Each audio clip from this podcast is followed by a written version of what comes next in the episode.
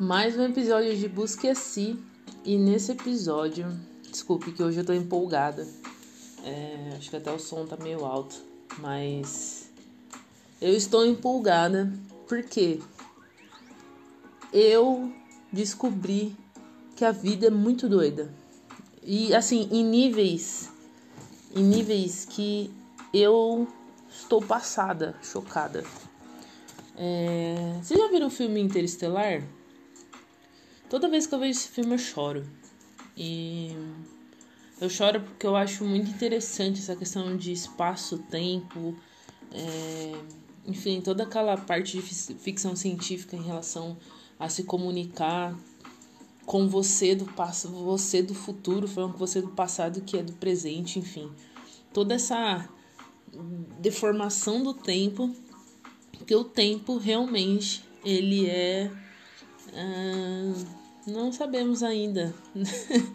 Racionalmente a gente sabe que a gente mede o tempo e pela velocidade da luz, enfim, da parte da física. Mas se a gente for pensar no tempo é, na linha das nossas ações e da nossa vida, vou dizer que tudo tudo está encaixado de um jeito extremamente perfeito para a gente sempre relembrar quem a gente é. E agora eu tô chocada, porque eu queria fazer uma série de episódios sobre as sombras. E isso tá na minha cabeça, como se fosse um, um, uma coisa que eu preciso estudar incessadamente, assim, tipo, tô no almoço, tô estudando, termino o trabalho, tô estudando sobre sombras. É, e como integrar essa sombra, né? E aí eu percebi que eu já tinha feito isso.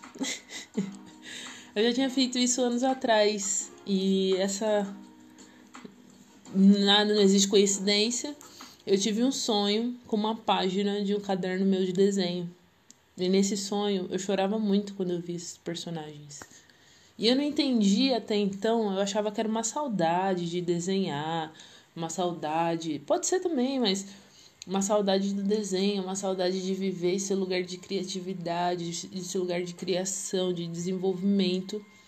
E aí eu descobri que as minhas sombras eu já tinha desenhado. Eu já estava num processo de olhar as minhas sombras, mas eu expressava com desenho. E o mais bizarro, olha, isso está me arrepiando completamente.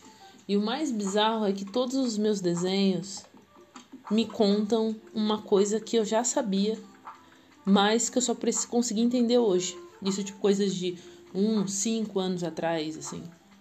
Tô ficando louca? Talvez, mas como já me disseram, continue louca. Enquanto estão te chamando de louca é porque você tá no caminho certo. Enfim. Mas por que que eu trouxe isso agora? É... A gente tá passando por um período onde as nossas sombras vão emergir e vão, né, sair para fora e a gente precisa olhar esse lado nosso. E a sombra é tudo aquilo que a gente nega, né? Então, sentimentos que a gente nega, vontades que a gente nega, talentos. Sabe quando a gente sente raiva de alguém, ciúmes, qualquer sentimento muito forte, muito expressivo dentro de você que te incomoda, aquilo revela uma parte da sua sombra. Como dizem, nós somos espelhos um dos outros. Então, quando eu sinto inveja, quando eu sinto amor, quando eu sinto alegria, quando eu sinto respeito, quando eu sinto admiração, quando eu sinto desprezo, existe uma parte naquela pessoa que você sentir qualquer um desses sentimentos que você faz exatamente dentro de você. Então existe algum ponto, se a gente for falar de desprezo, existe algum ponto dentro de você que você despreza. Você conhece o sentimento de desprezo porque você faz isso com você. E é duro e é difícil. É como se você olhasse e falasse: caramba, por que, que eu faço isso comigo? E realmente a gente não sabe por que, que a gente faz isso. A nossa psique, não sou psicóloga, mas enfim, nossa psique vai transformando em sombra tudo aquilo que a gente nega. Né? E isso vai criando forma. E a sombra, ela não é pra te assustar, te transformar sua vida no inferno. A sombra não é uma coisa ruim. ela te ajuda você a crescer, porque quanto mais você trabalha a sua sombra, mais você integra ela. Não quer dizer que ela vá para luz, mas que você consegue integrar esses pontos que estão dentro de você e não se transformar numa grande polaridade, luz e sombra, luz e sombra, excesso de luz, excesso de sombra. Então, quanto mais a gente conseguir integrar tudo isso de uma forma que fique mais equilibrado, a gente fica menos reativo às questões do mundo e consegue estar mais na nossa presença e consegue ser mais ser mais equilibrado e fazer com que a gente consiga viver a nossa verdadeira vontade.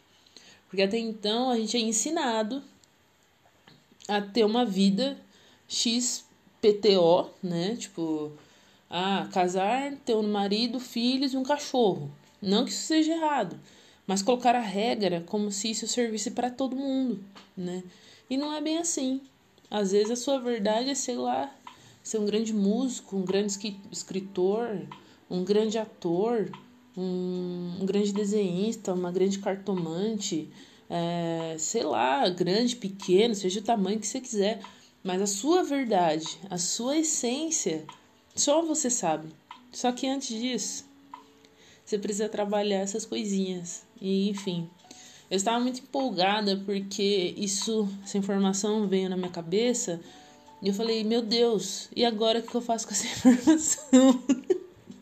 porque me arrepiou dos pés à cabeça quando eu olhei todos os meus desenhos e eu vi eu contando tudo que eu já estou vivendo, me ajudando, me olhando, me mostrando os caminhos que eu quero chegar. Enfim, a vida é muito louca. Então isso é um convite, é um convite para você olhar mais para esses aspectos que você tanto nega em você. Pô, quando eu vejo aquela pessoa ali, eu me sinto muito incomodada. Olha para esse sentimento, não nega ele não. Se a pessoa te incomoda, por que, que a pessoa te incomoda? Por que, que a pessoa te deixa irritada, irritado? Por que, que aquela pessoa se dá um sentimento de inveja? Porque no fim, esse sentimento é você também, né? Você só consegue ver no outro aquilo que você é. E assim, antes eu falava isso, mas eu não sei, hoje é, eu falei isso hoje no trabalho, mas é como se a informação condensasse na minha mente numa forma assim que eu não consigo mais desver. Tipo, sabe quando tem uma coisa, na, sei lá, na sua cara e você não vê? tá sempre ali na sua cara e você não vê. Sabe quando você tem um relacionamento e aí você vê e você não quer enxergar que aquilo não tá fluindo, mas você continua. Até que o negócio dá merda, tipo, você espera o negócio da merda antes de falar, opa, tem uma coisinha aqui que não tá legal não, né? Então, é, é nesse, é nesse ponto, assim, eu tô muito empolgada, enfim. É, porque agora eu tenho que resgatar todos os meus cadernos e sketchbooks para poder entender o que que tá rolando. Mas enfim, o convite é esse. É... Se permitam. Se permitam buscar a vocês e se permitam contar a jornada de busca de vocês, seja onde for, seja escrevendo, desenhando, fazendo uma arte na rua, escrevendo uma música, tocando um instrumento, é, costurando alguma coisa, seja lavando uma louça, sei lá. Faça, faça arte e expresse sua jornada de buscar a você, sabe? Busque suas sombras, que elas podem te dizer muito mais. Esse é um lembrete para mim, um lembrete para vocês e, e é isso.